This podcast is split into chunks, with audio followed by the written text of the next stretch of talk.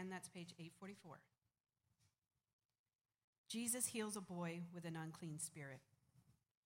And when they came to the disciples, they saw a great crowd around them and scribes arguing with them. And immediately all the crowd, when they saw him, were greatly amazed and ran up to him and greeted him. And he asked them, What are you arguing about with them?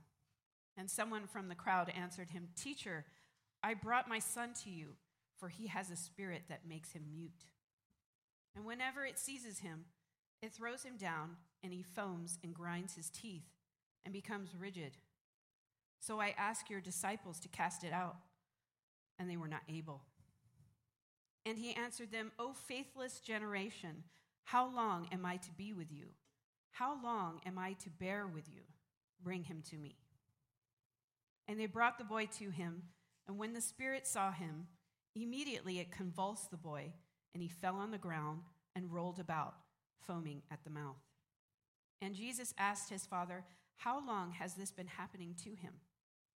And he said, From childhood. And it has often cast him into fire and into water to destroy him. But if you can do anything, have compassion on us and help us. And Jesus said to him, If you can, all things are possible for one who believes. Immediately, the father of the child cried out and said, I believe, help my unbelief.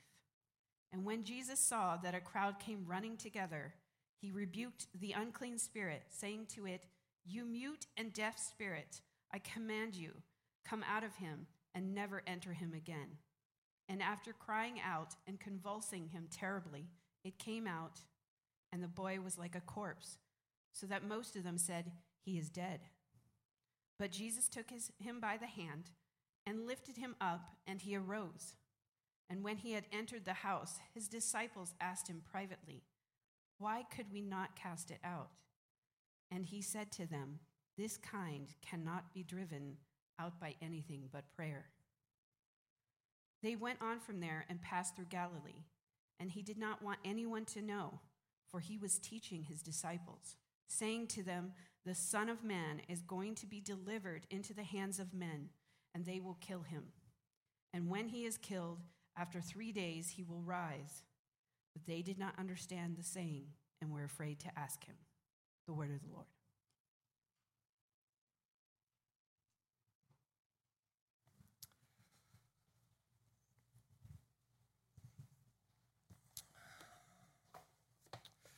Great to see you.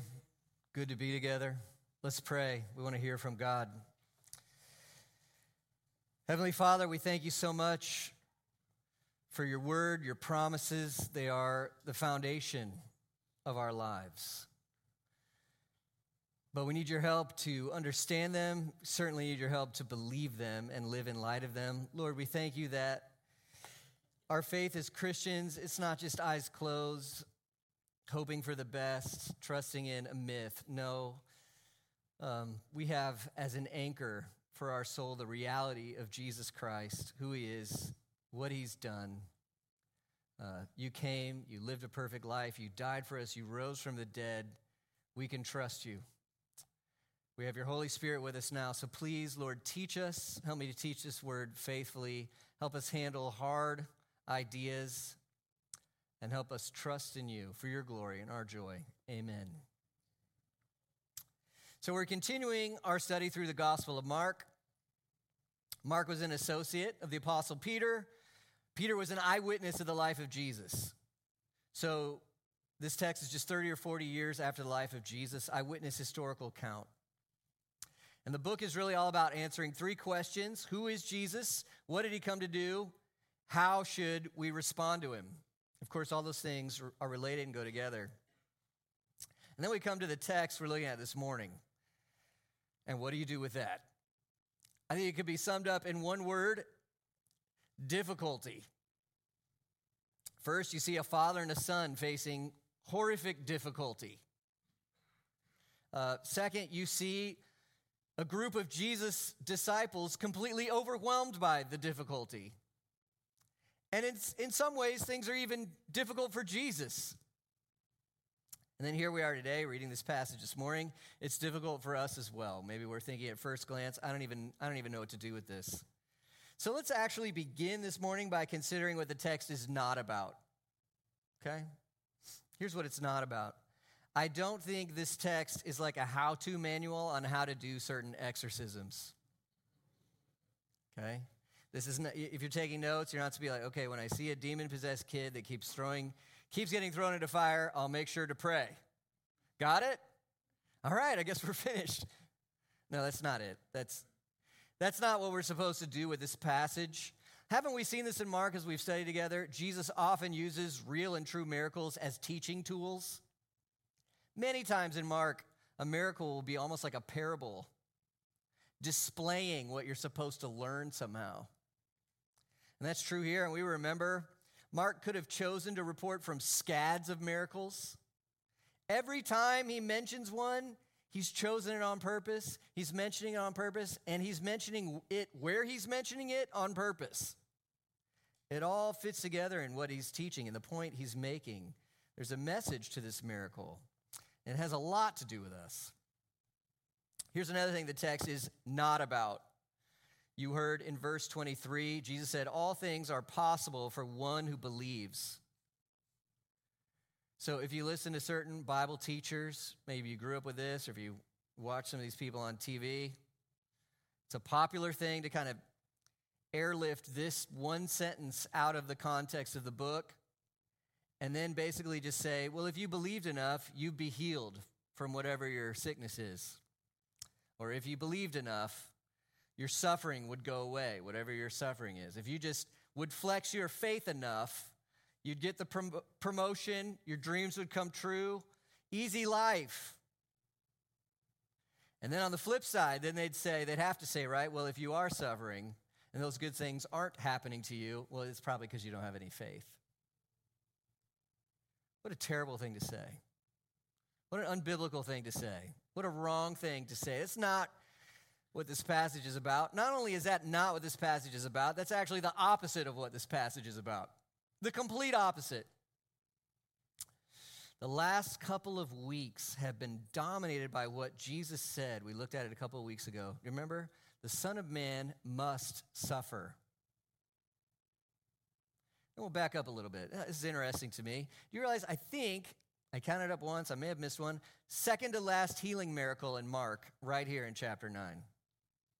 That ought to be interesting, uh, interesting to us because how many miracles do we see in chapters 1 to 8? A lot, right? Sometimes you'll get, he went to a village and healed everyone. Lots of miracles. Chap- all of a sudden, uh, chapter 9, where did the healing miracles go? What's going on? Well, remember, chapters 1 to 8 are about who Jesus is. And so, what do the miracles prove to you? I mean, if somebody walks up and says, Hi, I'm the eternal Son of God who's taken on human flesh to save my people and renew the world, you ought to be able to say, Can you prove that? And what if he says, Okay, I will. Let me do thousands of incredible healing miracles in front of crowds? That's part of what they do, right? The miracles prove the message. They're evidence for who Jesus is. Uh, from Mark's pers- perspective, in chapters 1 to 8, he's made the point. He's the Christ. And we saw Jesus' own disciples finally get it, right? You're the Christ. But then Mark transitions now from who Jesus is into really emphasizing what he came to do. And so, guess what the rest of the book is going to be? He's heading to the cross the Son of Man must suffer. And do you remember how did the disciples take that message?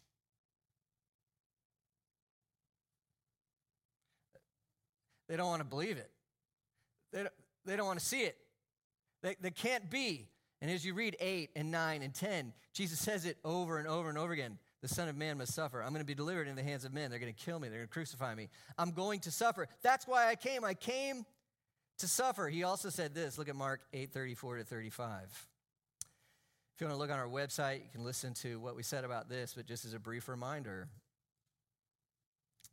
Calling the crowd to him with his disciples, he said to them, If anyone would come after me, let him what? Deny himself and take up his cross. So we can't spend much time here, but to be a Christian, to follow Jesus, you can no longer live under the authority of self. You don't live for you anymore. It's difficult in our cultural moment. They're, they're telling you all the time true happiness, live for yourself. Jesus says that won't make you happy. Deny yourself and follow me. And here's what it feels like sometimes. Let him deny himself and take up his what? Cross. And we're so used to cross decorations and cross necklaces and cross earrings and hey, plaster the cross everywhere. It's my favorite symbol. But let's not forget what do crosses do? They kill. Wouldn't it be a little strange if you saw somebody wearing a electric chair necklace? What are you doing? Crosses kill.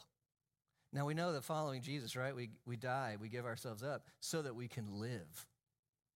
We know that. We rejoice in the empty cross. He went to the cross and he rose. But listen, here we see what's the, what's the expectation for a follower of Jesus Christ? He just set you the expectation.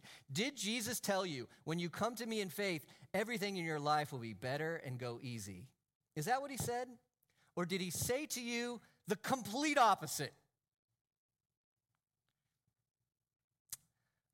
Well, now we just think more of context here.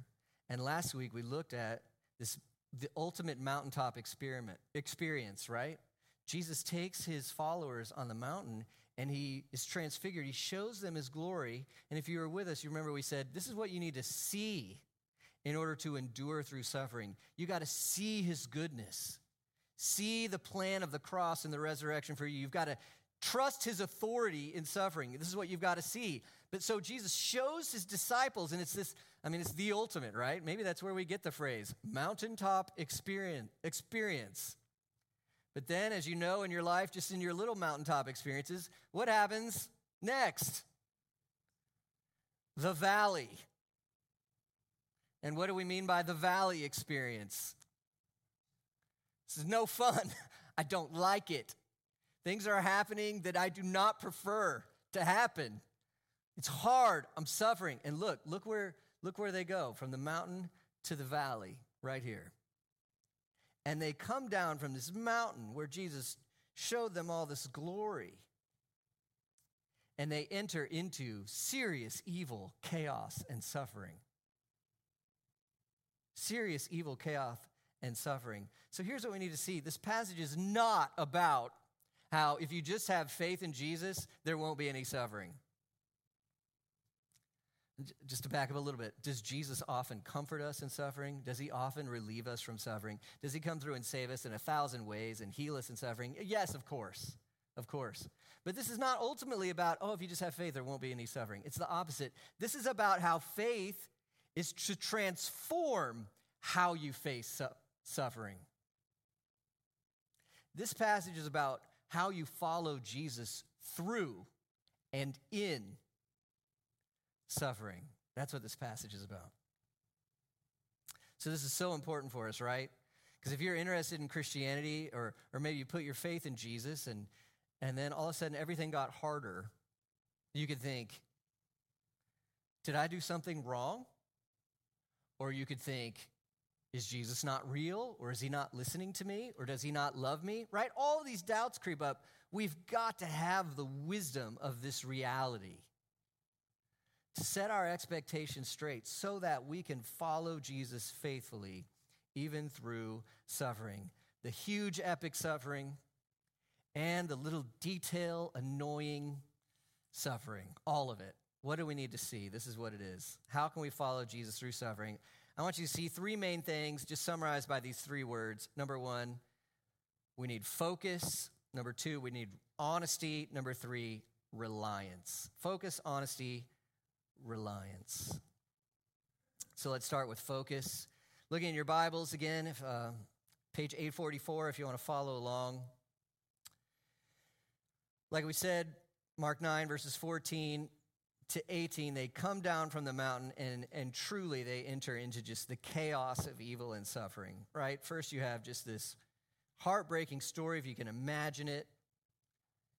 This father is here, just heartache for his son. I can understand that. I can imagine that. Heartache for my child. And then you read the details of the story, and it's pure evil right? There is such a thing as pure spiritual evil. According to the text, there is an evil spirit that is literally out to kill this kid, throwing him into fire, throwing him into water, all these horrible symptoms. It's more than just a sickness, it's demonic, it's evil, it's chaos. But it's not just this story that's heartbreaking, full of evil and suffering. It's also the broader scenario because Mark really points out the disciples' experience in this. So we know the story. The father came up to the disciples. What did he ask for? Can you heal my kid? Now, here's where we need to realize something's a little different between the apostles and you and me, okay? Someone comes up to you with a diseased child and says, Will you heal my, heal my kid? What are you going to say to him? Probably not. Do you have that ability? No, of course not. Will you pray for them, care about them? Sure.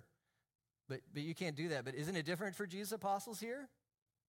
Remember, he gave them authority to do miracles and cast out demons? I mean, part of the evidence that Jesus is the Christ is he's able to do this, and part of the evidence that these people are his apostles, unique authority to proclaim Jesus, they could do some of the same things he could do. And so here the disciples actually fail in what they're supposed to be doing. And now the crowds are running in and seeing their failure. And then did you see the scribes come in? Who are those people? The religious professionals. They hate Jesus, they're against him, they're always arguing against them, condemning them. And so, so now you just see uh, someone comes to the disciples, they're overwhelmed by the setting, they can't figure it out. They can't do what they're supposed to do, and all the crowds are watching it. And now the enemy comes in, the scribes, and they start debating. And you can imagine them saying, Oh, Jesus must not really be a true teacher. He must not be the Christ. Because look, you as his disciples, you can't even, you're, you're failing. Do you, do you see the chaos? Do you see the failure? Right down into evil not only that, when the man talks to Jesus, right, he says, we're going to get to this, but he says, if you can. Look what it seemed, look what seemed to happen. The man brought his son to Jesus' disciples, hoping for healing.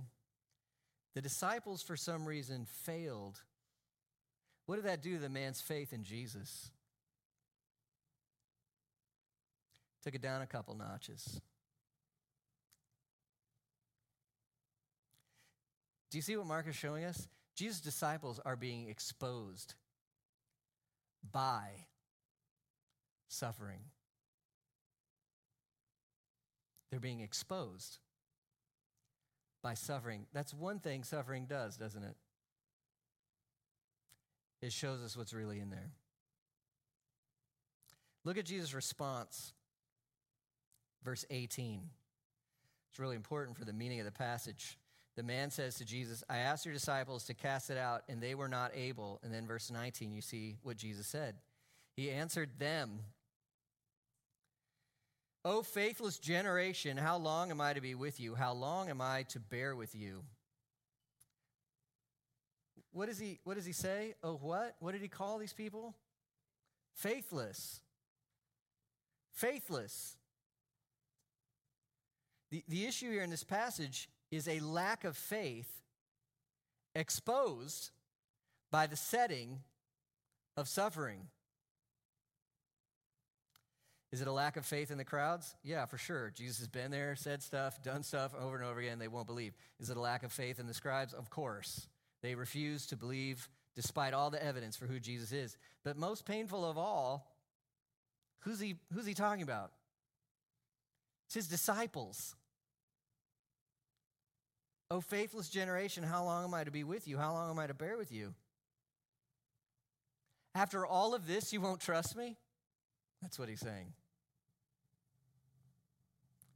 Trying to just imagine where Jesus is coming from. Imagine you love someone continually. I think parents can probably imagine this. Imagine you love someone continually, care for someone continually, are there for someone time and time again. You make a promise to that person, and then they act, they just won't believe what you say, and they act like they can't trust you.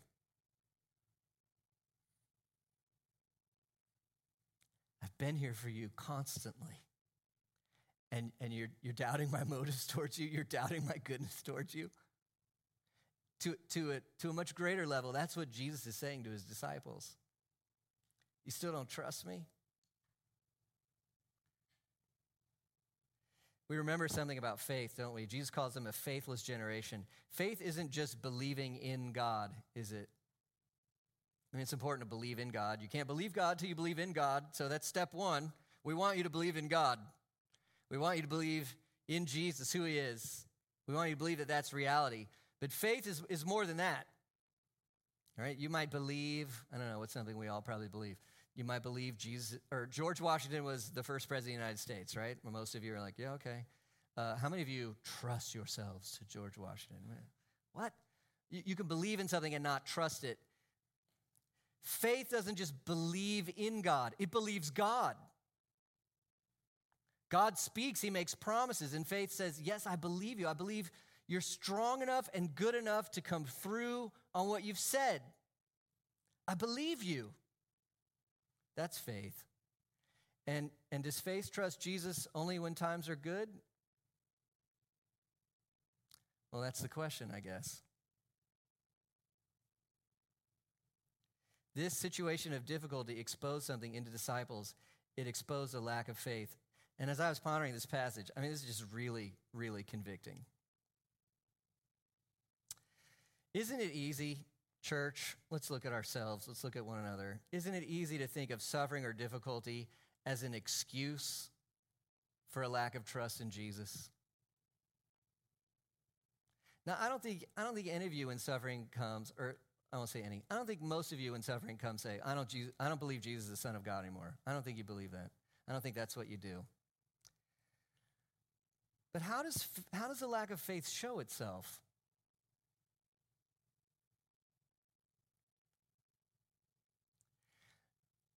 A lack of obedience? Does suffering give you an excuse for a lack of obedience? Does it give you an excuse for a lack of faithful ministry? Does it give you an excuse for a lack of holy character? So I want to be really careful, right? Um, please don't misunderstand me. Uh, when when suffering comes, we're invited to grieve. Yeah, biblically, grieve. That's biblical. You can do that with faith. We are invited to lament, pour out our hearts pour out our complaints to the Lord, our requests, share all our angst, our grief. You're invited. You can do all of that in faith. You're welcome to rest sometimes. You need rest in suffering. I'm not against any of that. I, I believe in all of that. But how often do hard times become an excuse for us to be less than faithful to what Jesus has called us to?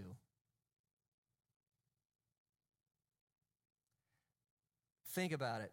Difficult people in your life, a difficult situation in your life, anxiety, stress. What comes out of us sometimes?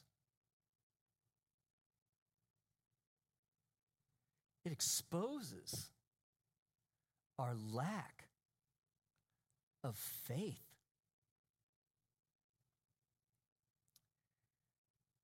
Instead of focusing on Jesus, we forget him. Even while doing things for him, we get irritable. We grumble against God and his people.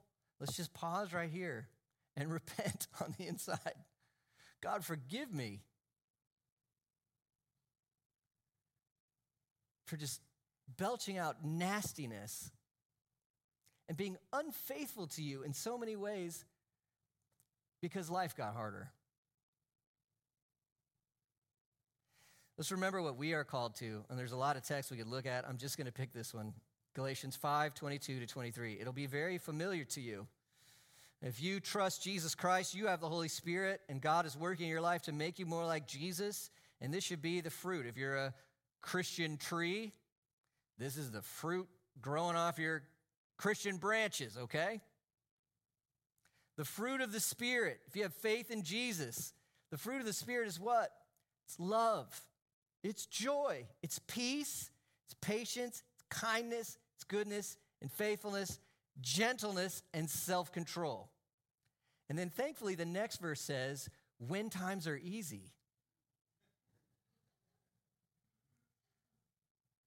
Except the next verse doesn't say, when times are easy. It just says this is what the fruit of the Spirit is. When times are easy, yeah.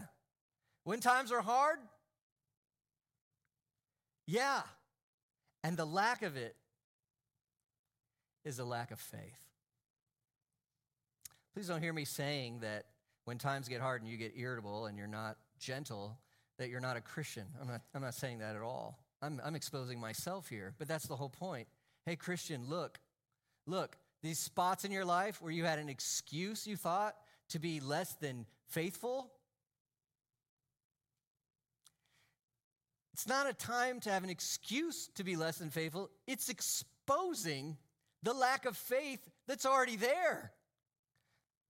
Maybe you don't trust Jesus quite as much as you say or let on. And so really it's an invitation then, right? That's what this text is doing. Look how look how honest these disciples are. Look at how honest these disciples are. They put it in the book that all the world will read forever and ever about Jesus. Look at how we absolutely fell apart in suffering. And you know what that gives us permission to do? Me too. I, I did that too. And so I think the first point here is focus. You know, this is this is some for some of these disciples, it's it's one of their first chances, right, to do ministry where Jesus isn't with them. He seems far away, and all of a sudden their focus is on themselves, it's on the crowds, it's on the Pharisees, it's on the evil, it's the chaos and suffering. They forgot him. He's it's not that they quit believing him, he, he was smaller than all the circumstances. And so, what needs to change in that scenario? I mean, it, this is really part two to what we looked at last week. You've got to see Jesus. Who, who, what has to be the biggest thing to you?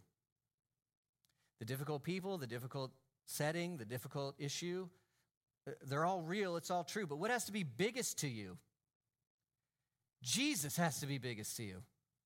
Who he is, his call, his plan, his truth, his authority. His authority, that has to be biggest to us for us to follow him faithfully in suffering. We need to focus on him. Now, honesty. Honesty. Back to our story, Jesus says, Bring the boy to me. Verse 20 they brought the boy to him. When the spirit saw him, immediately to convulse the boy, he fell on the ground, rolled about, foaming at the, at the mouth, just awful. Jesus asked his father, How long has this been happening to him? He said, From childhood. It has often cast him into the fire and water destroy him. But if you can do anything, have compassion on us and help us. I love seeing Jesus step in here, don't you? He steps in for his disciples. They're failing, they're losing this debate. Jesus steps in earlier and takes over. What are you guys talking about? He, he steps in for them when the scribes are coming after them. And here they're failing here. He steps in for them. Bring the boy to me. He steps in for us when we're unable. And he draws this father out. First thing to see, the father is facing suffering he cannot handle in his own strength, right? You can't handle this. Have you ever heard this one? God will never give you more than you can handle. I don't know what verse that is, I've never read it in the Bible. I, I, that's just, that's dumb. I can guarantee you God is going to give you a lot of stuff you cannot handle. Promise. He's never going to give you more than he can't handle. It's very different. And if you see that, it's going to handle how you face suffering. The question is uh, will you trust him? Jesus draws his father out. He's so compassionate, and it opens the father's heart because this is what we needed to hear. Did you hear what the father said? If you can do anything, have compassion on us. Thank you for saying that. What does it express? Does the Father have some faith in Jesus? I mean, yeah, he came. I'm not really sure you can handle this. Some things are too much, right? Isn't that what's in his heart? And I'm hoping you have compassion on us. He's questioning ability and motivation in Jesus. Do we need to question Jesus' motivation, and his compassion? He came. He died for us. Do we need to question his ability? This man is honest about his faith, and just to make it more painful, the one reason it seems like his faith is wavering is because his Jesus' disciples were so pathetic and suffering. You guys, can we just let that motivate us a little bit? The world is watching. Other Christians are watching how we handle suffering. And when we display a lack of Christian character and a lack of faith, it makes Jesus look bad to the world and to one another. Can we draw up in ourselves a motivation to glorify God in our suffering? To want to glorify God to want to spotlight how he's enough. Again, I don't want to overstate the I don't want to overstate the case. Can you vent to a trusted friend? Can you pray? Can you cry? Can you grieve? Can you mourn? Can you lament? Yes, yes, and yes, and yes. But when people don't look like Christians because life got hard, doesn't it make it seem like eh, Jesus only works on the sunshine rosy days?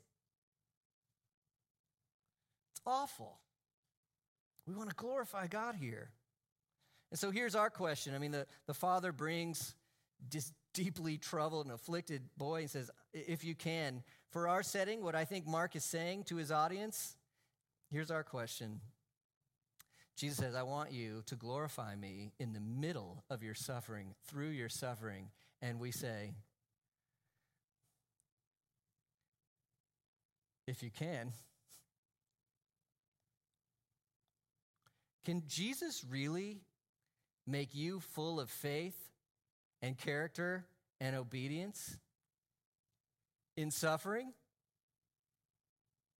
Can he really do that in you? And look at Jesus' response when the, when the man says, If you can. Don't you love it? Verse 23 Jesus said to him, If you can. Have you seen my resume? Right? You want to talk about what I can do? And if we've been reading Mark, I don't know, what do you think? Is Jesus good for this? Calming seas, casting out demons, raising dead people, paralytics, blind, lepers. I think he can do it. Jesus says, if you can, and then he says, all things are possible for one, to be, for, for one who believes. Do you see how Jesus flips the question? We're saying, I don't know, I don't know if you're trustworthy, Jesus. Can you do this? And Jesus saying, the, the question is not if I can do anything. The question is if you're going to trust me. And so that's what we all need. We need to hear Jesus asking us right now Are you going to trust me in the middle of suffering to the point where you can follow me faithfully through it? And then, praise God is one of the best quotations in the Bible. Verse 24 Immediately the father of the child cried out and said, What did he say? I believe. Help my unbelief. Go ahead and memorize this. Memorize this verse, Mark 9 24, and pray it every day. I believe. Help my unbelief. This is what I mean by honesty. Honesty. True faith is honest about its own weakness. It's not saying you don't have any faith. I'm just saying it's weak faith sometimes. Listen to this prayer Jesus, I need you to help me trust you. What a prayer. Jesus, it shows me I'm not strong enough in myself to rev up my own faith. That's how weak I am. In suffering, I have to be honest. Lord, help me believe. I'm so dependent on Jesus. I need Jesus to help me see how much I need Jesus. To endure faithfully, you have to be honest about your need. Yeah, so many Psalms were floating in my mind on these things. I love this little piece in Psalm 40 the author is suffering. But look at, look at what he prays in Psalm 40. Psalm 40, 16. May all who seek you rejoice and be glad in you. May those who love your salvation say continually, Great is the Lord. Psalm 40, verse 17. He says, As for me, I am poor and needy, but the Lord takes thought for me. What does he say about himself in prayer? I am poor and needy. That's just being honest. It's just being honest. And you know, just, just to buckle up, sometimes it gets it looks like it gets worse before it gets better. So you see, Jesus hears this man's prayer, right? He says to him, uh, I command you, come out of him, never enter him in, into him again. And, and I imagine the dad's really excited right there. And then verse 26 happens, and he convulses, and the kid falls, and he looks like he's a corpse, so that most of them said he's dead. Why does Mark include this? You wouldn't have to include this detail, but he does. So there's already this risk almost. It felt like a risk of faith for this man to trust Jesus. So, okay, fine, I'll trust you. And Jesus steps in, and then we went from, well, this was bad, but now it looks like he's dead. You killed him. How did that father feel in that moment? Gosh, I trusted you and you made it worse. Friends, you put your faith in Jesus, what is it going to feel like sometimes? I trusted you and you made it worse. It'll feel like that sometimes. But look what happens. Jesus steps in. Verse 27 Jesus took him by the hand, lifted him up, and he arose. Isn't that just an echo of what will happen to Jesus himself in the cross and resurrection? And here Mark's making this point Jesus enters into our suffering, he brings resurrection into our suffering as we suffer with faith. And we remember Mark's audience. Who's he writing to? Christians in Rome, persecuted under the reign of Nero. They need this. They need this. And don't you love even the smallest faith connects you to the goodness of Jesus? The smallest faith connects you to the goodness of Jesus. I believe, help my unbelief. Jesus doesn't say, well, get out of here until you have some decent faith. He's not like that, is he?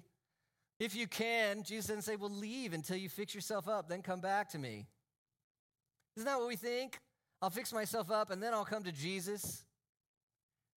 Don't do that. I believe, help my unbelief. That, that's enough. It connects you to the goodness of Jesus. That's plenty for him to work with. I heard uh, Kevin DeYoung give this illustration on how even weak faith connects you to the goodness of Jesus. It was, it was the idea of ice skating, okay? So I know we live in Southern California. Do you have this idea in your mind? In some places, lakes freeze, okay? And there are people who put skates on their feet and skate on the ice. So you can imagine, right? Two skaters. One is not sure the ice will hold. The other's quite sure the ice will hold. And what does it look like when the one who's weak of faith steps out on the ice? right? Little baby step, testing it with the toe, moving kind of slow. What's it look like when the one who's strong of faith steps on the ice? Cutting around, going fast, doing whatever he can do.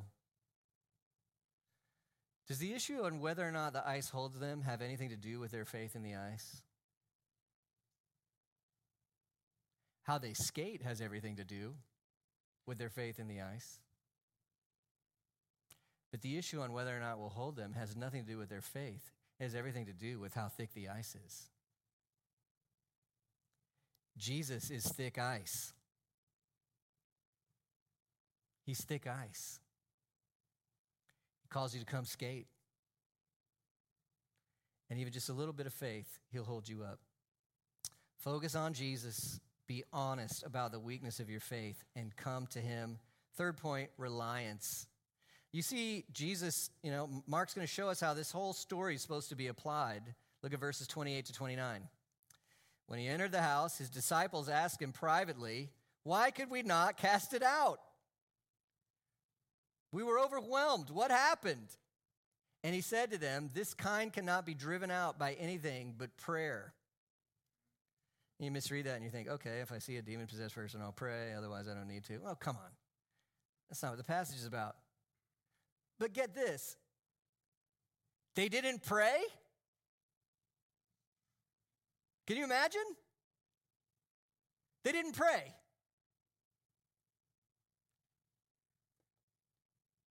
What's that, what's that a mirror of? What's the problem? When you think, oh, I can, I can, I guess that's it. I can cast out the demon. I've done this before. I don't need to pray.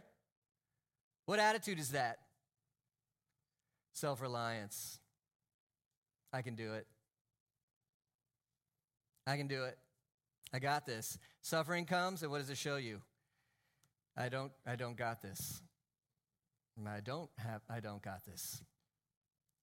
You got to pray. And one of the greatest signs of a lack of faith is a lack of prayer. Because a lack of prayer either reveals overconfidence in yourself or an underconfidence in God. And prayer is faith in action towards God. I need you, your friendship, your perspective, your power, your truth. I need you, and I believe you. You're good for it.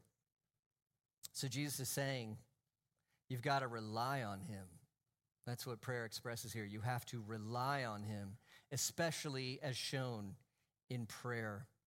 Because, friends, faithfulness to Jesus through suffering is supernatural which is why so many of you are so beautiful to me. Because I've seen you suffer with deep faith in Jesus Christ. And there's only one way you could do that. That's because God has worked in your life and He is with you. Makes no sense any other way. It's supernatural. Anyone can look good, moral, nice leader, whatever, when times are good. But Jesus, doesn't he especially shine when his people trust him in the midst of difficulty? When you obey, even though it hurts, it glorifies God.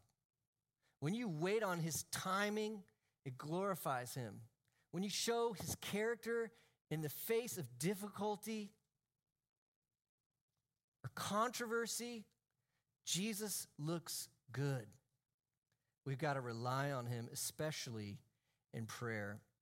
And we'll just finish here with verses 30 to 32. We'll look at them again next week, but I just want you to see, and this, this is an invitation to faith through and in suffering, right?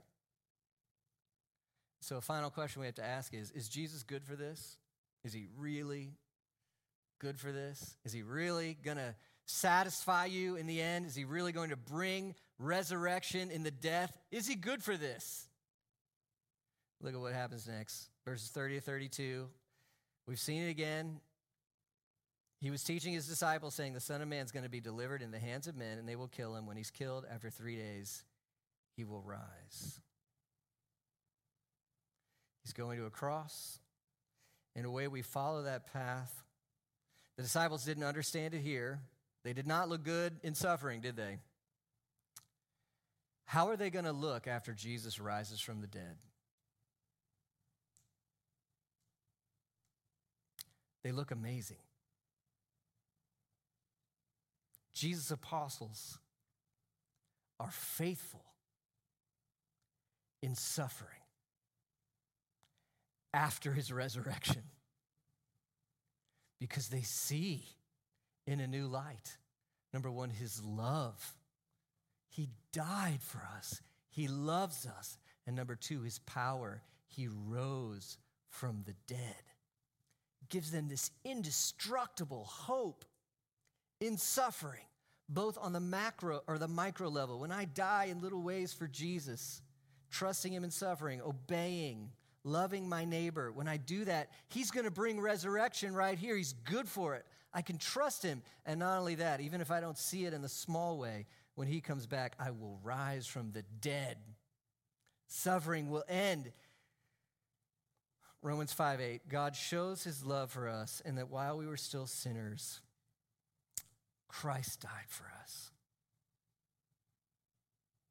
To see that, to trust the one who lived and died for us, who went to the cross to pay the debt we owe, earned our forgiveness. Through faith in him, we can be adopted as children of God, makes us inheritors.